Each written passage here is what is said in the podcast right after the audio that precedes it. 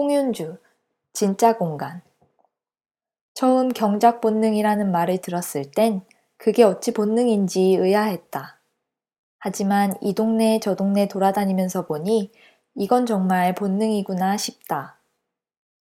해드는 곳에 틈만 있으면 어김없이 텃밭 상자나 화분이 자리를 잡고 있고 빈 자투리 땅에는 뭐라도 심어 키운다. 이웃집 옥상은 화분들이 꽉 들어차서 밭을 방불케 하고 어떤 집은 담벼락에 화분을 일렬로 쫙 올려놔서 도대체 물 주고 가꾸는 일을 어떻게 할까 궁금증을 유발한다. 찬찬히 관찰하다 보면 경작을 왜 본능이라고 하는지 확 감이 올 거다. 신기하게도 내가 키우는 고추는 비실비실한데 옆집 할머니가 키우는 고추는 어쩜 그렇게 건강하게 쑥쑥 자라는지 키가 세 배는 되는 듯하다. 한 평도 안 되는 작은 텃밭에 틈틈이 아욱도 키우고 곽꽃도 키우고 다양하게 심어 기르며 땅 살림을 참 잘 꾸려가신다.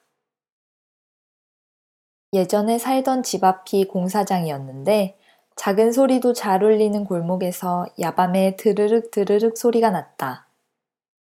창문 밖을 유심히 봤더니 한 아주머니가 공사장 펜스 밑으로 삽을 넣어 안쪽의 흙을 힘겹게 긁어내고 있었다. 2006년엔가 처음 도시농업이라는 말을 들었다. 친구들이 쿠바 사례를 이야기하면서 우리도 해보자고 했고 멋모르고 동참했다가 머리를 한 대 얻어맞은 것처럼 깨달은 게 하나 있다. 막연하게 사방이 흙천지라고 생각했었는데 도시에는 흙이 없다는 것. 게다가 뒷산에서 흙을 퍼오는 것도 불법이란다. 흙도 사야 하는 것이라는 걸 그때 처음 알았다. 이러다가 물도 사먹는 거 아니냐고 했는데 결국 생수를 사먹는 처지가 되었다. 조만간 공기도 아름다움의 기준을 내 취향에 맞추어 고정하지 않고 주위를 둘러보면 온갖 창조물을 보게 된다. 동네에는 흥과 여유를 아는 형이 한 명쯤 꼭 있고 예술가 아저씨, 발명가 아줌마 또한 어느 동네에나 있다.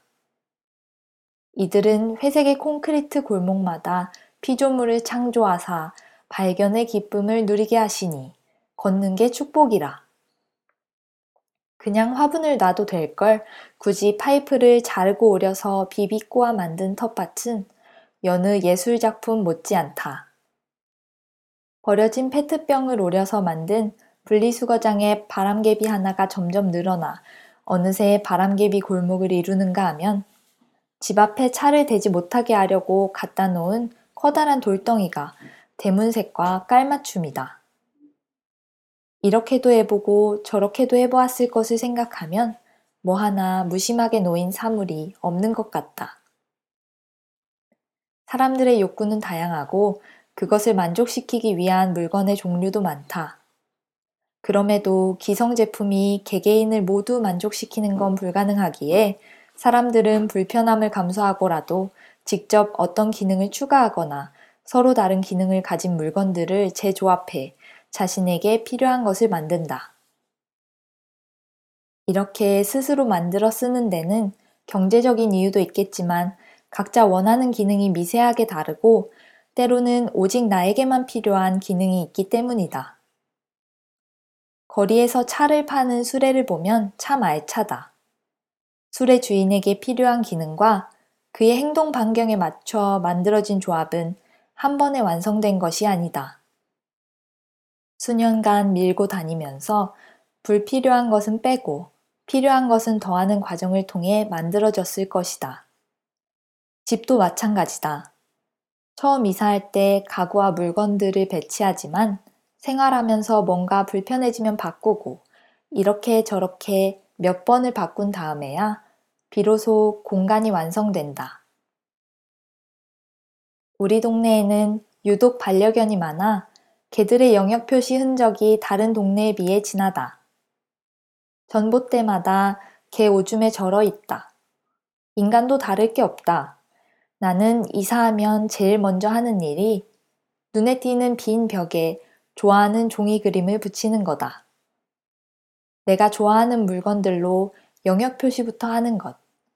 정리는 그 다음이다. 꼭 방까지 들어가 보지 않아도 이러한 개개인의 흔적은 곳곳에서 발견할 수 있다. 골목에서 맞닥뜨리는 경비 아저씨의 공간에는 건물 관리에 필요한 도구들이 손에 있게 배치되어 있고 건물에서 나온 갖가지 물건을 재활용하고 조합해서 만든 것들이 있다. 인간이 공간에 길들여지기도 하지만 인간 또한 자기만의 취향으로 공간을 길들인다. 내 방부터 동네까지 공간은 일시에 만들어지는 것이 아니다. 한 번의 계획과 디자인으로 완벽을 기하려 하지 말고 그곳에 생활하는 사람들이 채워갈 여지를 남겨두는 것이 가능하면 좋겠다. 사실 뭘 해도 완벽한 계획은 있을 수 없고 늘 빈틈은 있기 마련이니까. 어느 순간부터 자주 쓰는 말이 있다. 계획은 계획일 뿐. 말장난 같지만 빈틈도 계획되는 완벽한 계획이라는 걸 생각해 보는 건 어떨까?